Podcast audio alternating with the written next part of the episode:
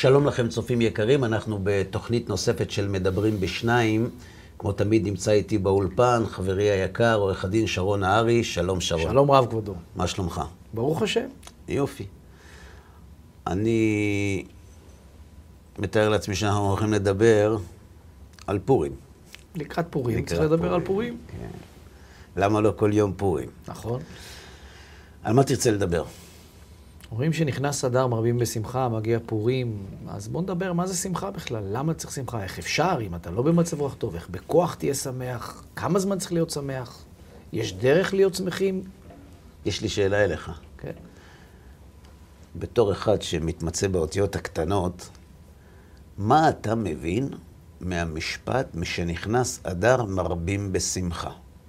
מה אתה למד מזה על כל השנה? אז קודם כל אנחנו לומדים מזה שבחודש אדר עצמו יש איזשהו, אה, איזשהו משהו ששרוי בתוכו שכנראה צריך לעורר שמחה אצל האדם. מה אני לא כן- יודע. רגע, ולפני כן? כל השנה לא צריך או, לשמוח? אז זאת השאלה, למה דווקא באדר? כן. אז אם- כנראה אם- שיש משהו בחודש הזה שמסמל. משהו בשנה, תכף אבל- נשמע מה. כן, אבל, אבל אני, אני מתעקש. אם מרבים בשמחה, זה אומר שבמצב הטבעי אנחנו בשמחה. שמחים. נכון. נכון. מרבים זה עוד יותר. בדיוק. באדר נותנים, נותנים עוד יותר. משהו, כן. כן, זאת אומרת, מחייבים אותנו להיות כל השנה בשמחה. נכון. רק שבאדר... מרבים. מרבים, נכון כן. מאוד. אותו דבר גם באב. כתוב שנכנס אב, ממעטים בשמחה. נכון. לא כתוב משביתים השמחה. כן. אם ממעטים, זאת אומרת שנכנסנו לאב עם שמחה. נכון. אבל אנחנו כבר לא בפורים. נכון. זה אומר שכל השנה צריכים להיות כן. שמחים. מכאן השאלה שלך תופסת. זאת אומרת, אני לא רוצה את השאלה שלך לייחד רק לחודש אחד בשנה. כן, שכל השנה אנחנו, אותה, כן. כן. אני רוצה לשאול על- על כל השנה. הסטנדרטי הוא שמח ברמה הסטנדרטית. כן. אבל במרבים בשמחה זה בחודש אדר. השאלה למה? שאלה למה? השאלה למה, אם זה קשור לפורים, לא קשור, לפ... קשור בגלל ש- לנטייה של, הפ... של פרי הד... של העצים, אומרים שבהדר נוטים אה, שותלים יותר, והאדמה תופסת יותר את הצמחים, יכול כל להיות, מיני. יכול להיות, אבל אני רוצה לשאול יותר על האיך מאשר על הלמה. כאילו, איך זה מאוד מעניין. מה זאת אומרת תשמח? על מה? בדיוק. אתה גם. לא יכול לב- לביים שמחה כל כך... לא, אם אתה מביים ברמה- זה לא שמחה, זה שקר. לא, אבל ברמה גבוהה מרבים בשמחה, זאת אומרת. כאילו יש לנו איזה כפתור שלוחצים כן, עליו והם מרבים כן, בשמחה. שאלה איך עושים את זה. יש לי שאלה נוספת. אם היית נדרש להגדיר את הדור שלנו על הסקאלה של עצב מול שמחה, תקווה מול ייאוש, אנחנו קרובים למעלה או, או קרובים למטה? אנחנו 60-70 אחוז לרעתם. למטה, אתה אומר. כן. יש לזה אישוש מדעי, כן? כן. אחוז נוטלי התכשירים נגד דיכאון מהמם. בדור הזה כן. הוא נורא. אבל לפחות הם שמחים כל הזמן. אה, בסדר, בסדר, אני, יש עוד דרכים להיות שמחים. זאת אומרת, נכון, לא, אני לא, לא. בטוח, אבל אני עם מרשם, בלי מרשם, נכון. חו- חוקי ולא חוקי, אבל, אבל יש כאן שאלה עצומה. אם היו מציעים לסבא שלנו עולם שיש בו את מה שיש בעולם שלנו,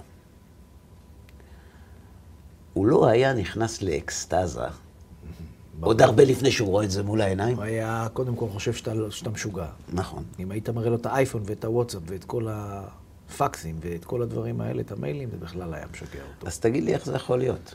איך זה יכול להיות שהדור שיש לו את השפע העצום ביותר שאנחנו יודעים עליו בהיסטוריה האנושית, נמצא בדיכאון ובייאוש הרבה יותר גדולים ועוצמתיים מהסבים והסבתות שלנו שלא היה להם רבע היה ממה להם מה שיש לנו שצריך היום. רק, כן. זה מזכיר לי מה שאתה סיפרת לי פעם. מה?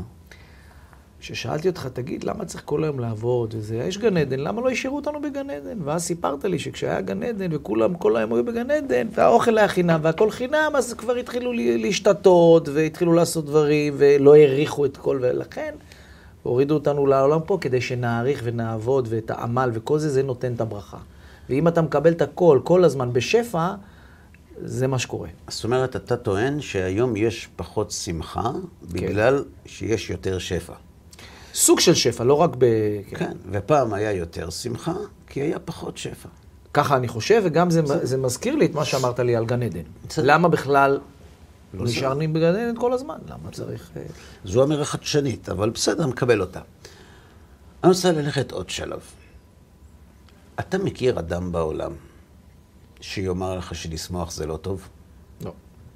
הרי כולנו יודעים ששמחה זה סמל של אושר, נכון? סמל של הצלחה, חיוך של מיליון דולר. זאת אומרת, עושים את כל המהלכים האלה של העבודה והכסף כדי... כדי לשמוח. לשמוח. אם גם- אתה שמח בלי זה, אז לא צריך את זה. גם הרופאים טוענים שהשמחה היא בריאות. נכון. אז אם היא בריאות, ואם היא סמל להצלחה, ואם היא סמל לאושר, ואם כולנו רוצים לשמוח, ואם יש כל כך הרבה שפע, לא הגיע הזמן להקים ועדת חקירה פרלמנטרית או ממלכתית כדי שתבדוק אולי אנחנו בכלל, אה, איפה- כן, בכיוונים. לא נכונים. בדיוק, מה אולי- קורה כאן? נכון. למה אנחנו לא שמחים? יש לך, יש לך איזה הערכה? בטוח שחשבת על זה. אני הייתי שמח אם הייתה כמה כזאת ועדה, אבל זה לא יהיה. אה, יש לי הערכה, אה, יש לי כל מיני הערכות, נו.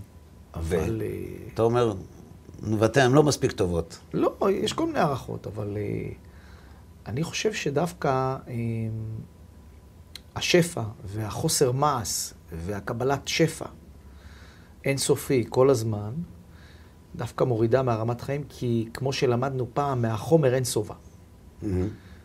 אתה תמיד רוצה עוד, ועוד, ועוד, ועוד, ועוד, ואין אדם מת וחצי תאוותו בידו, ולכן זה לא מה שנותן את האושר. אוקיי. אני רוצה להגיד לך, לספר לך על כמה דברים שאתה כנראה לא יודע, בקשר לפתרונות. אתה מכיר את המשפט, תחשוב טוב, יהיה טוב? כן, זה יפה להגיד את זה. זה קרה לך? כן, שחשבת טוב ונהיה טוב? זה קרה לי, כן, אבל אה, לפעמים אתה מרגיש קצת אה, קצת. מטומטם, כן, כן. להתחיל לעשות את זה. או, תסתכל, על חצי הכוס המלאה. יפה, אז גם את זה אתה לא מכיר. אתה יודע מה הבעיה שלי עם הפתרונות האלה? שכולנו יודעים אותם. כן, ולמרות זאת זה לא עובד. נכון, זאת אומרת, גם אם זה נכון, זה לא עובד. נכון.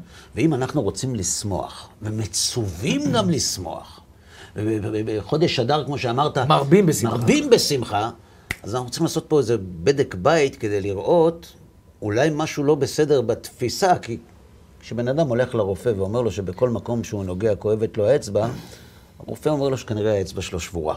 נכון. אז אם למרות הכל אנחנו לא מצליחים לשמוח, יכול להיות שמשהו קורה אצלנו שאותו אנחנו צריכים לשנות, ואם נצליח לשנות אותו, יכול להיות שהשאלה איך אפשר לצוות לשמוח תהיה כל כך לא רלוונטית, כי פשוט נהיה בשמחה. נכון. אז בוא, נ... בוא נצא לבדוק את זה, ברשותך. גלה לנו. אני רוצה להעצים את השאלה עוד יותר, לפני שאנחנו עונים עליה. אני אגיד לך גם למה. זו, זו, זו טכניקה. כשבן אדם מקשיב לנו, הוא אומר, בסדר, שמחה, כן, שמחה, איך זה קשור אליי? כשאתה רוצה למכור ללקוח משהו, הוא צריך להבין שהוא צריך פתרון, ולהאמין שיכול להיות שאתה יכול לתת לו אותו. אז מה שאני הולך לעשות עכשיו, זה להעצים את החיסרון. אתה יודע, הרמב"ם, בהקדמה למסכת אבות, כן. להקדמה הזאת קוראים שמונה פרקים לרמב"ם. בהקדמה הזאת הוא עוסק בתורת המידות, במבנה הנפש, בבחירה, בהרבה מאוד יסודות. ושם הוא טוען טענה מאוד מעניינת. הרמב"ם אומר שיש לאדם כמה פנים בנפש. יש את הכוח המדמה, הדמיון, יש את הכוח המרגיש, יש את הכוח הזן, יש כן. את השכל, יש כל מיני כוחות בנפש. ושם הוא אומר דבר מעניין. הוא אומר, כל המצוות של התורה, עשה ולא תעשה, מתנקזות רק לשני כוחות בנפש. ואלו הם שני הכוחות היחידים שבהם אנחנו יכולים לבחור איך להשתמש, אם להשתמש. תראה מה הוא כותב. אוקיי.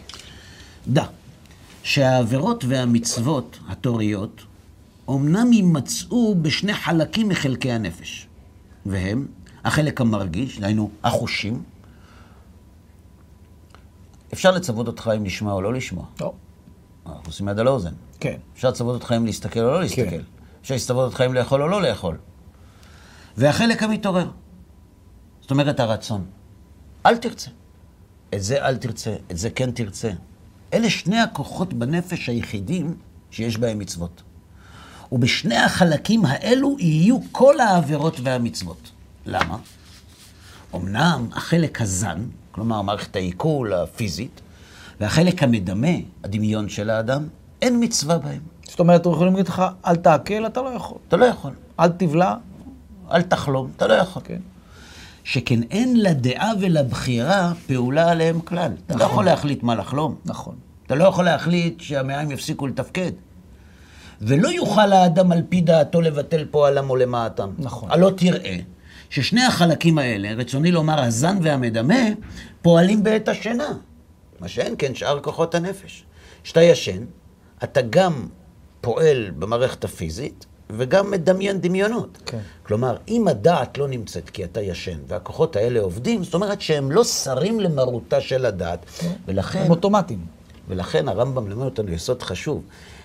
מה שהתורה מצווה לעשות או לא לעשות, זה אומר שזה נמצא בתחום שזה תלוי בך. ומה שלא תלוי בך, אתה לא מצווה לעשות או לא לעשות, ויש לזה גם ראייה הלכתית. חז"ל אומרים, אנוס, רחמנא פטרה. מי אדם, שאנוס. הוא הוא נאנס לעשות, אז אנסו אותו לעשות משהו. כן. חוץ משלוש עבירות כמובן. אז הוא פטור, כי הבחירה שלו והדעת שלו לא השתתפו במעשה. עכשיו, השמחה היא עניין רגשי. אז אתה כן יכול לשלוט עליו. אז אם התורה מצווה אותנו לשמוח, אומרת? זה אומר שאנחנו כן יכולים לשלוט על זה, אבל מצד שני, תגיד אתה, לא נראה לך שהרגש הוא משהו שלא כל כך תלוי בנו? זאת אומרת, אנחנו, זה עניין של מרגישים. נכון. אז יש כאן מעורבב, סתירה. כן, יש כאן סתירה מהותית. אבל מהרמב"ם אנחנו לומדים שאם התורה מצווה לשמוח, זה אומר שזה לשלוט בזה. תלוי בנו. כן. עכשיו, כל מה שאפשר לבדוק זה רק איך. איך מקימים אותו? נכון. תגיד לי אתה, מה ההבדל, אתה יודע, בלשון הקודש, לכל מילה, שרון, יש משמעות מדויקת. זה לא סתם זורקים מילים.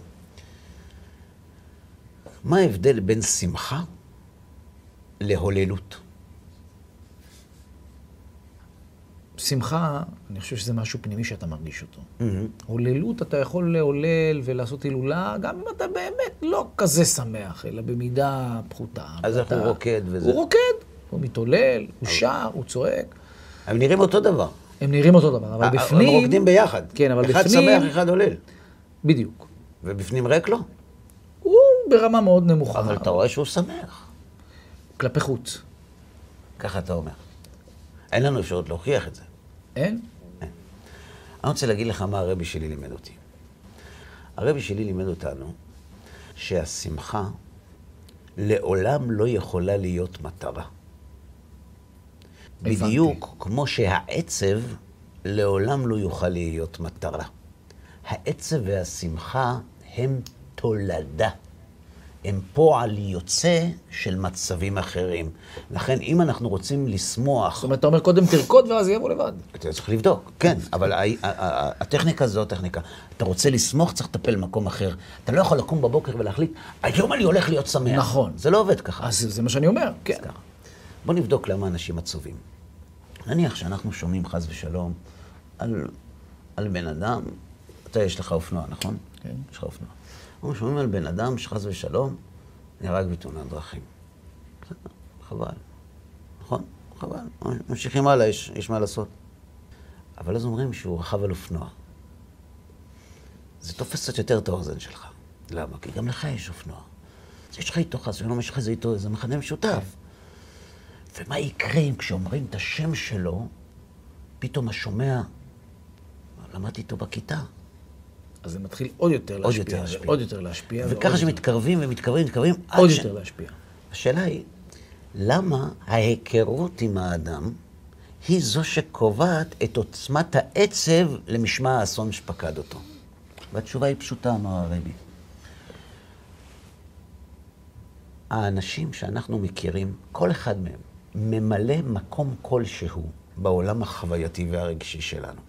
מי יותר ומי פחות.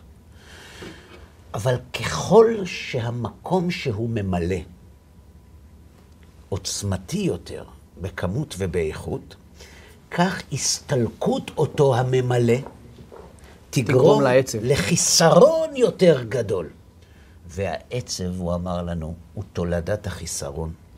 כשאדם מרגיש חסר, כמידת החיסרון, כעוצמת החיסרון, מידת ועוצמת העצב. כל תחום, כל תחום, זה יכול להיות בעבודה, בזוגיות. בכל תחום, ככל שחשוב לו יותר הכסף, או הכבוד, או המעמד, כשמפטרים אותו, זה יגרום לו לצער גדול יותר. או מי שאין לו בעיה. כספית, מי שאין לו בעיה של כבוד, מי שאין לו בעיה של מעמד ושל תדמית, כשמפטרים אותו, זה לא אכפת לו בכלל. זה לא נוגע בו בכלל. זאת אומרת, העצב הוא פועל יוצא של החיסרון שנפער בנו, חיסרון רגשי בעיקר, שנפער בנו, והוא יקבע את עוצמת העצב והיפוכו בשמחה. ככל שהמילוי שאנחנו ממלאים תופס מקום יותר חשוב בעולם הרגשי שלנו, כך השמחה שתיגרם לנו בעקבות המילוי תהיה גדולה יותר. זאת אומרת שהמילוי והחיסרון הם תולדה, המילוי והחיסרון מולידים את את. העצב והשמחה. זה ההבדל בין שמחה להוללות. הרי ההולל והשמח, כמו שאמרת, נראים אותו, אותו דבר. אז מה ההבדל? שמח זה אדם שהתמלא חסרונו, נכון? אכן, הוא שמח. המילוי שלו. נכון. והולל? הולל זה אחד ששמח כי הוא שכח את החסרונות שלו. עכשיו, איך שוכחים חסרונות? יש כל מיני דרכים. עצם ההילולה, משכיחה. יש- יש- שותים קצת, קצת, כן. קוטפים פרחים, קצת זה, ואז נהיים שמחים. בדיוק אותו דבר כמו השני. נכון. כן. אבל מה קורה למחרת? או, זה טוב. אבל, בזמן השמחה הם נראים אותו דבר. כשאתה אומר זה עולל וזה, זה אומר, סתם אתה מקנא. האיש הזה שמח כי הוא מילא חיסרון. האיש הזה שמח כי הוא לא זוכר את החיסרון. מה ההבדל ביניהם? מחר בבוקר תראה. כשהוא יתעורר מחר בבוקר וייזכר בחסרונות שממתינים לו, כל השמחה מאתמול תתהפך לו לצער ולעצב. ואצל השני לא. הוא כותב את זה, מהר"ל מפראג, הזכרנו אותו כבר הרבה פעמים. הוא כותב ככה, תקרא, כי כי השמחה. השמחה היא מצד השלמות, ואשר יש לו שלמות הוא שמח. פירוש, מה שאמרנו. שמחה זה לא אתה יורה חץ ופוגע. שמחה היא מצד השלמות שיש באדם. אדם שלם הוא אדם שמח. ואשר יש לו שלמות, התולדה היא שמחה. ככה הוא כותב בנתיבות עולם, השאלה מה. בן אדם מפרש כשלם, כי אז הוא אומר לך, אני לא שלם, סליחה, כי כל- אני ככה ואני ככה צודק. ואני אני לא שלם, אז אני לא יכול להיות שמח. נכון. שלם זה עניין יחסי. כל אחד עם תחושת השלמות שלו, אבל כל אדם שמרגיש שלם, התולדה היא אז שמחה. איך מרגישים שלם? זה אנחנו נבדוק. אבל אתה צודק, אתה אתה העלית נקודה נכונה. לכל אחד מאיתנו יש פרמטרים אחרים להגדרת נכון. השלמות. אצל אחד שלמות זה כשטוב לו עם אשתו. כן. אצל אחד שלמות זה כשטוב לו עם מנהל הבנק. אצל אחד זה שלמות כשהוא והקדוש ברוך הוא מסתדרים. אצל אחד שלמות זה הכל ביחד. אבל אצל כל אחד מהם ואצל כולם תבוא שמחה כשהם ש- ירגישו שלמים בתחום שבו הם מאמינים שהם יכולים להיות שלמים בו. וזה מה שהוא כותב. במקום אחר בתפארת ישראל הוא כותב, לכן ראויה השמחה לחתן וכלה. למה?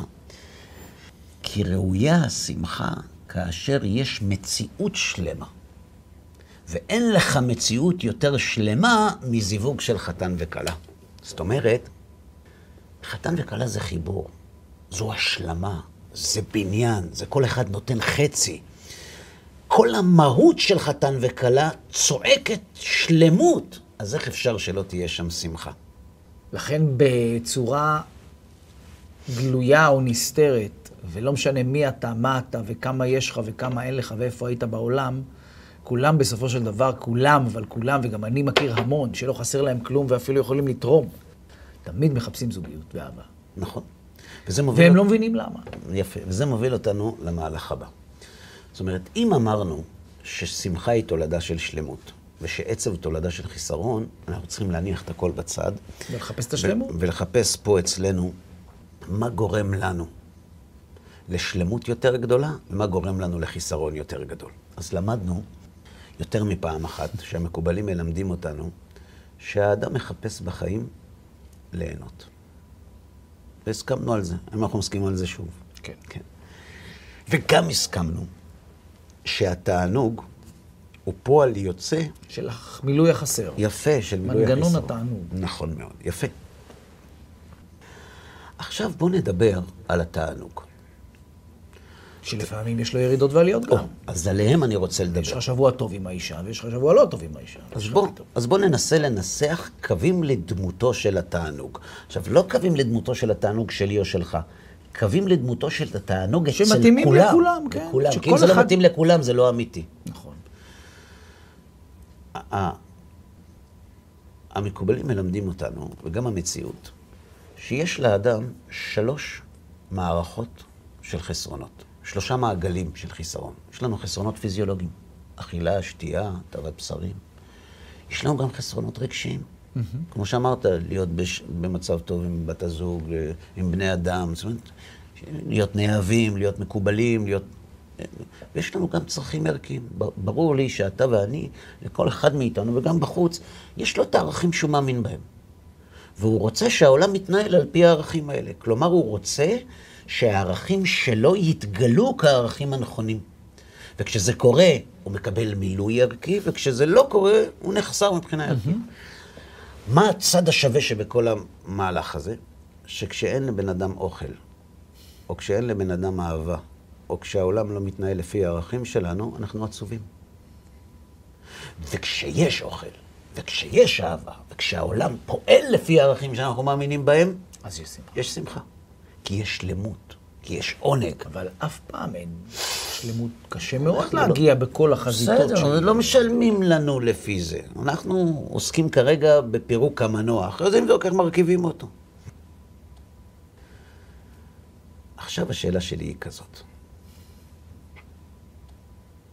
נניח שיש לנו פה חיסרון חומרי, חיסרון רגשי וחיסרון ערכי.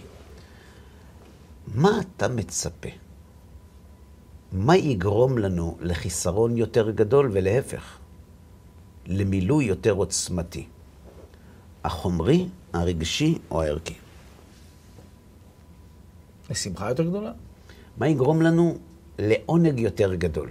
כשאנחנו ממלאים את החיסרון החומרי, כשמתמלא החיסרון הרגשי, או כשמתמלא החיסרון הערכי? מה גורם לתגובה היותר עוצמתית של תענוג אצלנו? לדעתי החומרי. החומרי? העוצמה. העוצמה? הנכון הוא הערכי. אני לא מדבר על נכון, אני מדבר על מה אני חווה. אני מדבר על מה אני, אתה אומר החומרי, החומרי בדרך כלל. בדרך כלל. הוא, הוא הסם הראשוני, המכה הראשונה. אני מסכים שהוא חשוב. אני כן. מסכים אבל שזה... אני- האמיתי וה- אני מסכים גם וה- שזה- שזה והאיכותי החיסרון יותר. הראשון שאנחנו נכון. פוגשים בו. האיכותי יותר, האמיתי יותר, הנכון יותר זה הערכי. ערכי יותר.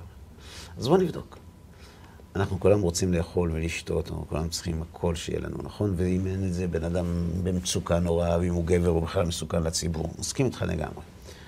אבל אם החיסרון החומרי יותר חשוב לנו מהחיסרון הרגשי, או יותר נכון, אם המילוי החומרי יותר חשוב לנו מהמילוי הרגשי, למה אתה רואה אנשים שמוכנים לוותר על שתי ארוחות כדי לקבל כבוד? זה לא מעיד על כך שלאדם הזה המילוי הרגשי יותר חשוב מהמילוי החומרי? תלוי מתי הוא מוותר על זה, אם אמרו לו, לעת כן, עתה. מצווה, כן, למה? זאת אומרת, אנחנו לא יודעים מה יותר חשוב לו, אבל אנחנו יודעים שמה שהוא בחר למלא, זה מה שהוא מאמין שיגרום לו תענוג יותר גדול. המציאות מוכיחה שרוב בני האדם מוכנים לוותר על כסף בשביל כבוד. נכון. אחרת לא היו קמפוסים, ולא היו מחלקות בתי חולים, ולא הייתה פוליטיקה. זאת אומרת, המציאות מוכיחה שאחרי שהאדם צבר נכסים חומריים, את כל המאמץ שהוא השקיע בהם, ואת כל העונג שהיה לו מהם הוא מוכן לתת בשביל כבוד, בשביל אהבה, בשביל כל מיני דברים שגורמים לו למילוי רגשי. מצד שלישי, המילוי הערכי הוא לא פחות דומיננטי. זה נכון שעל פניו אנחנו נעדיף לוותר על ערכים או לעגל פינות כן. כדי לקבל כבוד ולהשאיר אצלנו את הכסף. זה נכון. אבל ראינו אנשים שהיו מוכנים לוותר על כל מה שיש להם בשביל להרגיש את ה... בשביל האמת. מה האמת? הצד השווה? על אהבה? האמת על- שלהם. האמת שלהם. כדי. שהם ירגישו את השלמות הזאת. נכון. זאת אומרת, יש לנו כאן שלושה מעגלים של חסרונות, שכשאנחנו חסרים בהם רע לנו, וכשאנחנו ממלאים אותם טוב לנו, אנחנו רואים שאין אחידות גמורה לגבי סדר העמידה של מילוי החסרונות. אבל הצד השווה אצל כולם, זה שתמיד נבחר למלא את החיסרון שהמילוי שלו יגרום לנו להערכתנו לתענוג הכי גדול. נכון? כן. עכשיו, בוא נשים את זה בצד ונעבור שלב נוסף. יש לי שאלה אליך. אם מילוי של חיסרון גורם לתענוג, מה סביר להניח שכגודל החיסרון, כמשך החיסרון, ככה גודל התענוג. ככה יהיה גודל התענוג. חסר קצת, נהנים קצת, חסר הרבה, נהנים הרבה. עוד עיקרון אחד. מה קובע לא את משך התענוג, אלא את העוצמה של התענוג? מקובלים אומרים, ואולי הזכרת את זה קודם, הם אומרים שכקושי ההשגה, תגיד לי כמה היה קשה להשיג את המילוי הזה. מה ככה גנובים ימתקו? התענוג, כן. כך תהיה עוצמת התענוג. זאת אומרת, יש לנו ככה, מילוי של חיסרון יוצר תענוג, כגודל החיסרון, כמשך החיסרון משק התענוג, וכקושי ההשגה עוצמת התענוג. לכן בקידוש ביום שישי רצוי להגיע רעבים ולא לאכול לפני. נכון, כדי לענג את השבת, נכון. עכשיו יש לי שאלה אליך. אנחנו סגורים על זה שזה נכון? כי זה הולך להפיל אותנו בבור מאוד עמוק. בוא נגיד עוד פעם. בוא נגיד עוד פעם, לא קרה כלום, אפשר להתחרט. מילוי של חיסרון יוצר תענוג, כן. כמשך החיסרון משך התענוג. עוצמה. כן. משך, התמשכות. וכקושי ההשגה עוצמת התענוג. כן. יפה. עכשיו תגיד לי, מה יותר קשה להשיג בעולם שלנו? חומר, רגש או ערכיות? ערכיות ערכיות. ורגש. ורגש, ואחרי זה אוכל. זאת אומרת, יש לנו כבר מדד. אנחנו רוצים לבדוק, למדוק כמה קשה להשיג את מה שאנחנו צריכים, אז אומרים לי ככה, חומר הכי קל להשיג. נכון. רגש, יותר קשה. יותר קל להיות עשיר מלהיות מאוהב, נכון. ויותר קל להיות מאוהב מלהיות שלם עם הערכים שלך. זה ערכיות, זה הכי קשה. זה ערכיות. אז אם כקושי ההשגה עוצמת התענוג, אז איך יכול ואתה להיות? אמרת שהכי קשה להשיג את המילוי הערכי, נכון. מה המסקנה שנגזרת מזה? שכשנהנים ממילוי חומרי זה יופי, כשנהנים ממילוי רגשי זה עוד יותר יופי, אבל כשנהנים ממילוי ערכי, זה הטוב. קושי ההשגה הוא כל כך גדול, נכון. שזו חוויה משקרת לחלוטין. כן. פרמטר נוסף.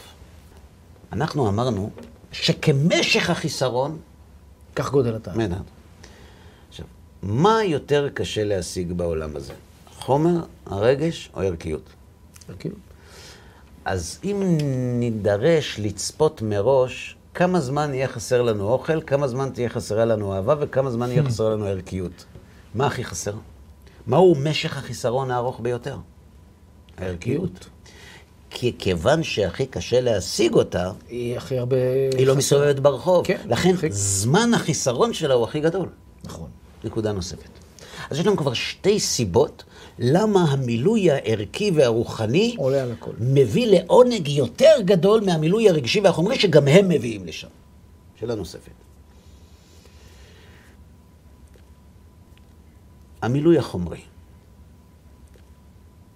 התענוג מהמילוי החומרי הוא בזמן המילוי, לפני המילוי או אחרי המילוי? לדעתי, השיא שלו זה כל הדמיון להגיע אליו, והשיא, השיא, השיא זה שאתה מקבל, אחר כך זה הכל דועך. אוקיי. זאת אומרת, אם אנחנו מדברים על אוכל, פנטזיה. אז הוא מדמיין על את האוכל. הטעם של הסטייק, טעם, הכל. את הכל. לא סטייק, עשו את זה בצער בעלי חיים, אבל... כן. וכשהוא אוכל, וכשהוא סיים, הוא דוחף את הצלחת ואומר, זהו, נגמר אותנו. זה השיא. זה נגמר. אני חושב שהשיא הוא בביס הראשון. וזה שהוא ייזכר מחר שאתמול אוכל סטייק, נחמד. לא יעשה לו את זה. לא יעשה אותו סביר. זה נחמד. לא, לא יעשה אותו זאת סביר. אומרת, המילוי החומרי הוא לא צובר. לא. הוא ההפך. הוא כל הזמן כמו גנב. הוא שואב. המילוי הרגשי הוא, הוא שונה. כי, הוא- כי כשאדם מחכה לאהבה, או מחכה לכבוד, הוא נהנה, הוא נהנה וזה ממשיך ככה. וכשהוא מקבל את הכבוד, הוא גם נהנה, ואחרי שסיימו לתת לו את הכבוד, הוא הולך הביתה והוא חושב על זה שכיבדו כן, אותו, כן. על האהבה שלו, הוא גם ממשיך ליהנות. נכון, זה זאת אומרת- תופס קצת יותר. זאת אומרת, זה צובר לאורך זמן ארוך נכון. יותר. אבל המבחן יבוא, אתה יודע מתי? כשתיעלם האהבה, או כשיעלם הכבוד. אדם שלקחו לו את הכבוד, או שהאהבה שלו ברחה, והוא יושב בבית ונזכר כעת במה היה לו? במה היה לו, זה עושה לו טוב, או שזה עושה לו יותר רע? יותר רע. יותר רע. כשאתה מזכיר לעשיר את עושרו, זה יותר רע והוא. היום עני, הוא מעדיף לא לזכור כלום. נכון. לכן יש חיסרון נורא במילוי הרגשי. הוא אמנם שונה מהמילוי החומרי כי הוא צובר יותר, אבל... הוא גם צובר אחורה. אז בדיוק. זה בעוכרינו אם המילוי לא נמצא כבר. כן. מילוי רוחני. בוא נדבר עליו. עשית טובה למישהו.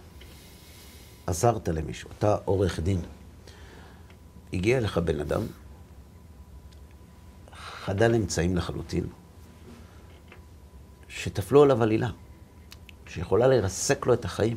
והצלחת איכשהו... לא הצלחת. ואתה שואל, מה עם כסף? אין. אין כסף. או שיש אומר- 20 אחוז. ואתה אומר, אני הולך לעזור לילד הזה. אני לא אתן לאף אחד להרוס לו את החיים. אני רוצה לתת לו הזדמנות להצליח. ואתה הולך ונלחם בשבילו. שורף זמן, שורף כסף, רב התיקים. עם כל החברים שלך בעבודה שאומרים לך שאתה נהיית איזה מין רובין הוד כזה. כן. אני רוצה לשאול אותך שאלה. עברו עשר שנים מאז.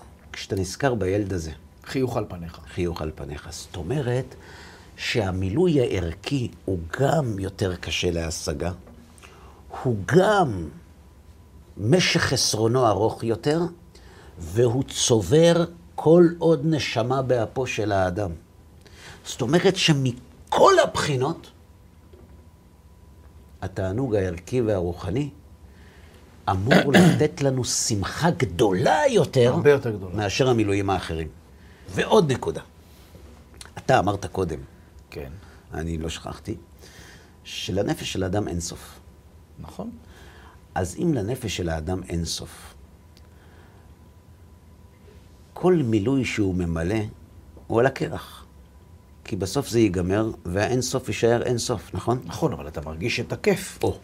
זאת אומרת, מתי אנחנו מרגישים את האין סוף ומתי לא? בזמן שאנחנו ממלאים, אנחנו נהנים. נכון. אבל מה קורה כשהתענוג נגמר? אז אתה מרגיש... כשהתענוג נגמר, פתאום אתה מגלה את ההפרש הנורא בין מה שנתמלא בך לבין מה שעוד חסר בך. נכון. לכן תראה אנשים שכשהם מבינים את המנגנון הזה, הם מתחילים לחפש רוחניות. וזה לא מעניין אותי, הרי הם מחפשים את זה בהודו, או בטיבט, או בכל מקום אחר, או בבית המדרש. למה אנשים שבעים מחפשים רוחניות? כי הם גילו שיש כשל בשיטה, שהמילוי החומרי והרגשי תמיד יהיו חסרים ביחס לאינסוף שנשאר. והמילוי היחיד שיכול למלא את האדם בלי סוף, זה המילוי הרוחני. כן.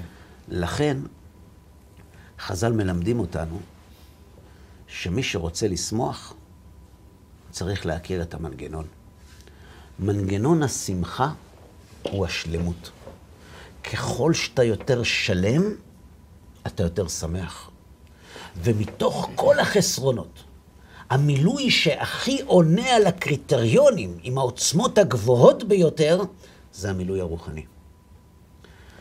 אלא שכאן מתעוררת שאלה. אם זה כל כך נכון, אז למה אנחנו לא לובשים בגדים מעור של כבש וגרים במערות? נכון. ומתנתקים מהחומר, ומתעסקים רק בחוויה הרוחנית. כן. אתה אמרת שצריך להיכנס לשבת רעבים נכון, כדי נכון. לאכול, אז אני לא מבין. אם הרוחניות היא האידיאל, כן. אז מה עם כל השאר? נכון. עובדה שצריך את זה גם. תשובה. התורה שלנו, בשונה מתורות אחרות, להבדיל, התורה שלנו טוענת שלא ייתכן שאדם יתענג ממילוי רוחני בצורה מושלמת, כל עוד החסרון הרגשי והחומרי שלו לא מלאים. אה, הבנתי, זה ח- מבחן משולש. יפה. זאת אומרת, אם אתה, אתה... נכון שהעוצמה... לכן לא עוזבים והולכים למערות. נכון, היא תהיה יותר גבוהה רוחנית, אבל, יש לך גוף, יש לך להיות רגש. שמה באמיתיות, אתה לא רובוט, נכון. אז נותנים לך לטעום קצת מהחומר וקצת מהרגש, ואז אתה מזה, מוכן. יותר מזה, הם אומרים לך להכניס את הרוחניות לרגש ולחומר. ולחומר. להעניק חוויה תלת-ממדית בכל אחד ואחד מן הערוצים האלה. שבחוויה החומרית תהיה גם חוויה רגשית וגם חוויה ערכית. שבחוויה הרגשית, בגלגל, במילוי הרגשי תהיה גם חוויה חומרית וגם חוויה רוחנית, ושבחוויה הרוחנית תהיה גם חוויה חומרית וגם חוויה רגשית. כי כל עוד לא, לא יהיה סינכרון, לא יהיה תיאום בין זה שלושת לא יהיה- זו לא תהיה שמחה אמיתית. זו תהיה סוג של הוללות. ולכן אתה יכול לראות שאנשים שהשתעבדו רק לחומר, או רק לרגש, ואפילו רק לרוח, שהם גם לא... אנחנו יודעים בדיוק מה קרה איתם בסוף. ואיפה מצאו אותם. אז צריך מינונים. זה, צריך. זה הסוד של התורה. אתה יודע, מי כמוך יודע, אנשים יודעים, אנחנו יושבים, לומדים, יודעים בדיוק מה אתה ומי אתה. ושואלים אותך, מה קרה לך, וזה, נכון? אתה נתקל בזה? כן, שואלים אותי, מה אתה מבזבז את הזמן? בדיוק, נכון. אז אמרתי, אני נהנה, אני מחכים. כיף לשמוע, זה סוג של רוחניות. האנשים. האלה בטוחים שנפלת על הראש. כאילו, מה חסר לך? אתה עורך דין מצליח, יש לך משפחה, ברוך השם, יש לך ילדים. כאילו, מה, מה אתה צריך את זה? מה אתה צריך את זה? זה רק מגביל, זה רק מכביד. בשביל מה אתה צריך את העול הזה עליך? והם לא מבינים. דבר נפלא. הם לא מבינים שהתורה נותנת לנו הזדמנות להכניס תענוג משולש נכון. בכל פעולה שאנחנו עושים. קח דוגמה, אוכל. ברכת המזון. אוכל זו פעולה חומרית. נכון. כן? כשאדם אוכל, ואתה מסתכל עליו, מסתכל על השור ביבוס, זה נראה אותו דבר. הוא עומד ליד הפלאפל וזה, והיא, הפרה עומדת ליד הזה וזה, כן. ושלום על ישראל. מה ההבדל ביניכם? אין הבדל. אתה מודה. בסדר, אבל מצד הפעולה, המילוי החומרי. הבהמה נהנית מאוכל בערך כמו שאנחנו נהנים. בסדר? אז למה לברך? אז, אז ברגע שאכלנו, מילאנו צורך חומרי. נכון. אז אנחנו עושים, אה, זה גורם לנו תענוג, נכון? וסוג מסוים של שמחה. אבל למה זה לא גורם התפרצות של שמחה? אתה יודע למה? כי זה די כי מובן. יש לנו עוד שני חסרונות שנושפים לנו בעורף. בסדר, אז אתה שבע, עכשיו יש לך זמן לחשוב על זה שאתה עוד לא נשוי ושאין לך אהבה. נכון. אז אתה לא שמח. אז אתה לא שמח. כשאדם אוכל, התורה מכריחה אותו להכניס באוכל, החומרי שלו, באבוס שלו, אזן את העולם כולו בטובו, בחן, בחסד וברחמים. היא מחייבת אותו לקיים מצוות כשרות. הוא אמנם אוכל כמו בהמה, אבל עד שהוא אוכל, הוא בן אדם. הוא מכניס חוויה רגשית באוכל שלו. כמו שאמרת, הוא מתכונן לשבת, הוא נכנס רעב לשבת, כי הוא רוצה לאכול ולהתענג, אבל בשבת. נטילת ידיים גם לפני זה, גם. נכון. ככה את הזוגיות. זוגיות זו פעולה פיזית ורגשית. יש כאלה שאצלם זה רק פעולה פיזית, יש כאלה שאצלם זה גם פעולה רגשית. אבל שם זה מסתכם. אומרת היהדות, אתה רוצה שלמות של שמחה בזוגיות? אתה חייב שהזוגיות הזאת תמלא גם את הצורך הערכי שלך. כי רק כשהיא ממלאת את שלושתם, אתה חווה שמחה אמיתית. זאת אומרת, הרגש הפיזי, או, אני, או המילים, או המילואים, לכל אחד יש זה... את הייחודיות שלו. כן. אתה אמרת קודם, העוצמה הגדולה ביותר זה מהתענוג הפיזי, נכון אמרת? כן. אבל האיכות הגדולה ביותר היא מהרוחני. כן. אתה אמרת דבר נכון, עכשיו אנחנו גם להסביר למה זה נכון. המילוי החומרי הוא לא צובר, והוא גם כמעט לא חסר, והוא כמעט קשה, לא קשה להשגה. אלה הם החסרונות שלו, אבל יש לו מעלה. אתה יכול לגעת בו, אתה יכול למשש אותו, אתה יכול לראות אותו. זו מעלה גדולה. כן, רגש. אהבה. ברגש יש עוצמה הרבה יותר גדולה מהמילוי החומרי. אתה גם חווה משהו מופשט, אבל גם הוא מתכתב עם מישהו שעומד מולך. אתה מקבל אהבה ממישהו. לעומת זאת, בעולם הרוחני, אתה בדרך כלל עומד מול בורא עולם. נכון. אתה לא מרגיש את מה שאתה מקבל בחזרה. אז אתה איך אתה יודע, באמת אתה מאמין. מכניס את העולם הערכי לזוגיות? יפה. תכף נראה. אין ברכת המזון תכף. נראה, תכף נראה, תכף נראה. אבל דבר אחד ברור, לכל אחד מהמילואים הללו יש את המעלה ואת החיסרון כן. שלו, ורק כששלושתם באים יחד, אז אתה יכול, יכול להרגיש בו שלמות. ברמה כזו, בעוצמה כזו או אחרת. פיקודי השם ישרים, משמחי לב. אתה יודע למה המצוות גורמות שמחה לאדם? כי פיקודי השם ישרים. כי הם ממלאים, הפיקודים הללו, את כל מערכות החסרונות שיש באדם. לכן תראה שבכל המקומות שבהם התורה מצווה עלינו לשמוח, היא דורשת מאיתנו למלא את שלושת מרכיבי החיסרון. להכניס ערך, להכניס רגש ולהכניס אוכל. אוכל, נכון. כן. תמיד זה סביב אוכל. תמיד זה סביב אוכל אצל היהודים. רצו להרוג אותנו. ניצחנו, אוכלים. כן. זה לא סתם אוכלים, זה לחבר את כל המרכיבים יחד. וזה סוד השמחה. איך אמר מהר"ל? כי השמחה היא מצד השלמות. כשאתה ממלא רק את החיסרון הרוחני, כל הכבוד לך. אבל אתה חסר אבל לא פחות ממי? שממלא רק את המילוי החומרי שלו. לכן, כי השמחה היא מצד השלמות, ומי שיש לו שלמות הוא שמח, לכן אתה צריך לדאוג שיהיו לך כמה שיותר רגעים בחיים של מילוי משולש, בו זמנית לשלושת המרכיבים. למשל, סעודת שישי עם קידוש ואשת חיל וכל הדברים האלה וחלות. אתה מכניס רגש, זה, אתה מכניס זה אוכל, הכנסת כן. רוחניות לתוך זכר הזוגיות. ליציאת מצרים. אתה, אתה, אתה מעיד עדות. אני מאמין שהקדוש ברוך הוא ברא את העולם. אני כן, מעיד שהוא ברא את כן. העולם. אני שר לאשתי אשת חיל. כן. אני מכניס רגש. זה. הרגש והרוחניות, בדיוק. הערכיות. הערכיות והאוכל. ברור. כל אחד לפי ואז מזלו. שלושת אלה זה... כן. כל אחד. לפי מזלו. אבל שלושתם יוצרים את החוויה השלמה. לכן, תמיד כשתשמע אנשים מדברים, "אה, שולחן שבת. מה יש בשולחן שבת שגורם לאנשים ערגה כזאת? הם לא ידעו להסביר. לא, זה מרכיבים של שלושה ביחד. בדיוק. אותו דבר גם בזוגיות. כשאדם חווה חוויה זוגית, חומרית ורגשית עם אשתו, אבל הוא רואה בקשר שלו עם אשתו מראה של הקשר שלו עם הקדוש ברוך הוא, זה נקרא להכניס ערכיות לזוגיות. איך אפשר לראות מראה בכזה מצב? זאת אומרת, אז זה צריך, בסדר, זה צריך ללמוד. הרצאה בפני עצמה. כן, צריך ללמוד. או, קח דוגמא מצוות טהרת המשפחה.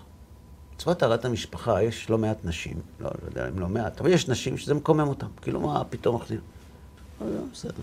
אבל, אני רוצה, אני רוצה להשתמש בדוגמה ש, שעכשיו הבאנו. מה זה מצוות טהרת המשפחה? מצוות טהרת המשפחה זה לקחת את המילוי הכי זמין. יש, יש משהו יותר זמין מאיש ואשתו? הם גרים בבית אחד, ישנים בחדר אחד. להפריד אותם. וכיוון שזה הכי זמין, זה גם הכי פחות חסר. וזה גם לא קשה להשגה. אז מה הסיכויים שבני זוג יצליחו לשרוד את המצב הזה? ואז באה התורה ואומרת, תכניס ערכיות. וזאת הערכיות, אם אין ידיעה וכאלה. בדיוק, תפריד, תיצור קושי השגה, תיצור משך חיסרון, תכניס ערך רוחני לפעולה החומרית, הרגשית, תבנה את הזוגיות שלך. וככה תקבל חוויה תלת-ממדית בזוגיות. גם בקשר של האדם עם הקדוש ברוך הוא יש חוויה תלת-ממדית. להבדיל גם בקשר של האדם עם האוכל צריכה להיות חוויה תלת-ממדית, וגם בקשר של האדם עם בני אדם אחרים, ובעיקר עם משפחתו, ואז יש שמחה. אני מסכים ואז איתך. זה לא תלוי בכמה כסף יש לך, בכמה כבוד נותנים לך. זה תלוי בשילוב של שלושת המרכיבים יחד. לכן חז"ל אומרים, אני לא מבין אותך. אתה שואל, איך אפשר לצוות אותי להיות שמח? אם נתנו לנו תורה ומצוות, זה אומר שיש לנו הכלים להיות שמחים, וזה הרמב"ם מתכוון. הקדוש ברוך הוא לא מצווה אותנו דברים שהם לא בשליטתנו, שהם לא בבחירתנו. אבל כיוון שקיבלת תורה, וכיוון שהתורה מתנהלת רק בממדים שיש לך בהם בחירה, אז זה בידיים שלך אם למלא את החסרונות, ובאיזה אופן, ובשילוב. כן, ואז אתה יכול להיות שמח, אז למה אתה מתלונן? נכון. אז אם אתה יכול להיות שמח כל השנה, מה ביקשו ממך בסך הכל? קצת לדחוף יותר בפורים. יפה, ניתוח מהמם. בסדר. מאוד. כל מה שנשאר זה רק ליישם את זה. נכון. עכשיו אני אגיד לך מילה לסיום. לא כל מי שמקיים מצוות הוא שמח. כי חסר לו מה שאמרת, זה צריך להיות שלושת המרכיבים יחד. נכון. ולכן אתה יכול למצוא אנשים שמקיימים מצוות ומבקשים להשתחרר מזה. כי הם לא כי מרגישים... לבד זה עול. בדיוק. זה כמו שתיתן לי לאכול כי הם קמח, מפסידים בלי את השמן. הרווח הגדול. כן. מצד שני, לא כל מי שלא שומר מצוות, הוא לא שמח. יש אנשים שמחים שטוב להם, והם לא מקיימים מצוות, נכון. אבל אם האדם היה מאמץ את השיטה הזאת, ומחבר את שלושת המרכיבים יחד בזמן המילוי, הוא היה חווה שמחה כל כך גדולה, וההוכחה לכך שהאנשים שככה מנהלים את החיים שלהם, לא נמצאים בסטטיסטיקה שדיברנו עליה בתחילת התוכנית. הם מלאים אושר, הם מלאים שמחה, וגם אם יש עליות וירידות, המגמה היא זו שקובעת. אז אנחנו בחודש אדר, נכון? אז יש הזדמנות, אפשר להתניע. כבר שמח. ולצאת לדרך. תודה רבה רבה. רבה לך. שרון היקר שבאת. תודה רבה אה, שוב. בית המשפט מחכה.